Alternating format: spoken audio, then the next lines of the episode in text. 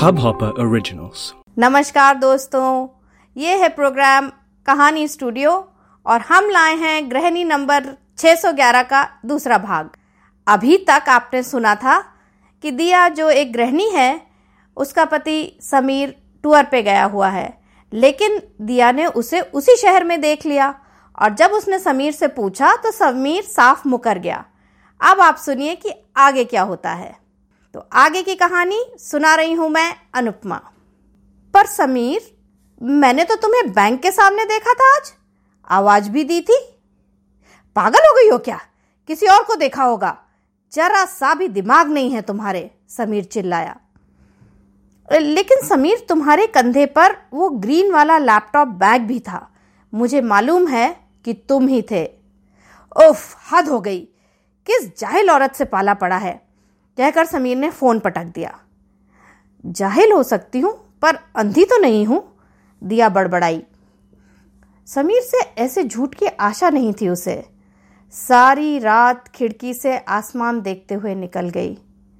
क्या ये चाँद भी कभी किसी एक स्त्री की तरह महसूस करता होगा? दूर, अकेला और इंतज़ार में? जाहिल तो वो थी ही। नहीं तो अपनी पढ़ाई लिखाई अरमानों को ताक पर रखकर क्यों घर की चार दीवारी में जीने को तैयार हो जाती? बहू का ओदा। नहीं, ओदा तो एक बहुत बड़ा शब्द है। बहू और बीवी की तो जगह होती है। सबके बाद सबसे नीचे। सुबह मोहित को स्कूल बस में बिठाकर आई तो चाय में भी मन नहीं लगा। इतने सारे सवाल। आज तो जवाब ही चाहिए मुझे। किसी तरह सुबह का काम निपटाया और राशन लेने का बहाना करके अपनी सहेली नेहा के यहाँ चली गई। नेहा बेहद सुलझी हुई और दबंग औरत थी। उसने जैसे ही ये सारी बात सुनी, झट से समीर के ऑफ़िस के लैंडलाइन पर फ़ोन कर लिया। उधर से रिसेप्शनिस्ट की आवाज़ आई, जी, आप कौन? मैं रेखा। मुझे बिज़नेस के सिलसिले में बात करनी है। ओके, इंतज़ार करिए मैं कॉल ट्रांसफ़र कर रही हूँ। नेहा ने फ़ोन स्पीकर पर डाल दिया। हेलो? उधर से समीर की आवाज़ आई। आप समीर बोल रहे हैं? हाँ कहिए। मैं रेखा। दरअसल मेरी कंपनी, आपकी कंपनी को एक बड़ा कॉन्ट्रैक्ट देना चाहती है। क्या मैं कल आकर आपसे मिल सकती हूँ? हाँ क्यों नहीं? आप ग्यारह बजे आ जाइए। अब दिया से नहीं रहा गया। वो बोली, अगर आपको बुरा ना लगे तो मैं दिया सिंह भी आ जाऊँ? तुम हद हो गई। ये क्या तमाशा है दिया? समीर ने फ़ोन काट दिया। जब तक दिया घर पहुँची, समीर घर पहुँच चुका था और गुस्से में लाल पीला हो रहा था। तुम्हें जरा सी भी अकल है या नहीं दिया? पढ़ी लिखी गंवार हो तुम। ऑफ़िस की एक मर्यादा होती है। कभी ऑफ़िस गई हो तो जानो।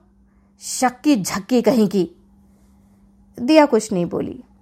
समीर के चिल्लाने से सच नहीं बदलने वाला था। उसने जो देखा था, जो सुना था, उसके बाद समीर की किसी भी बात का कोई मतलब नहीं था। वो जानती थी कि बात इससे बहुत ज़्यादा गहरी थी। उसके छोटे से समुंदर में किसी भी समय तूफ़ान आ सकता था। और अब उसे इस तूफ़ान का डर भी था और इंतज़ार भी। बस तीन दिन लगे उस तूफ़ान को आने में। दिया अब हम साथ नहीं रह सकते। क्यों समीर? मैंने तुमसे एक सवाल क्या पूछ लिया? तुमने तो सारा रिश्ता ही बेमानी बना दिया। वो क्या है ना दिया? मेरी ज़िंदगी में कोई और है, समीर बोला। क्या? कोई और? कब से? दो साल से। मुझे एक ट्रेनिंग प्रोग्राम के दौरान मिली थी वो। किस शहर में रहती है समीर? यहीं? यहीं? तो तुम उसके पास टूर पर जाया करते हो। उफ, हद हो गई समीर। सुनो दिया, तुम यहाँ रहती रहो। मैं शिफ्ट कर जाऊँगा। कह देंगे मेरी बदली किसी और शहर में हो गई है। किसी को कुछ पता नहीं चलेगा। माँ बाबूजी भी बुढ़ापे में परेशान नहीं होंगे। खर्चा मैं बराबर भेजता रहूँगा। मोहित के लिए भी यही ठीक रहेगा। वैसे भी तुम कहाँ जाओगी? दिया को लगा जैसे किसी ने उसके वजूद पर थप्पड़ मार दिया हो। मैं यहाँ क्यों रहूँगी? मोहित और मैं क्या इतने गए गुजरे हैं समीर कि इस झूठ का हिस्सा बने रहे? खर्चा देकर कोई एहसान करोगे क्या? मोहित की ज़िंदगी में बाप की जगह चाहिए तो कुछ तो करना ही पड़ेगा। और रही बात मेरी।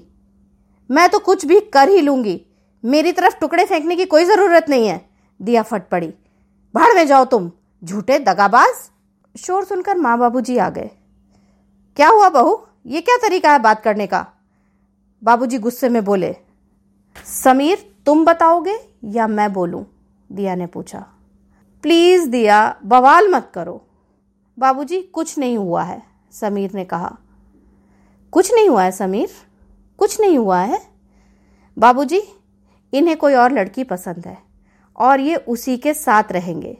ये इनका फैसला है। और मैं और मोहित अब यहाँ नहीं रहेंगे।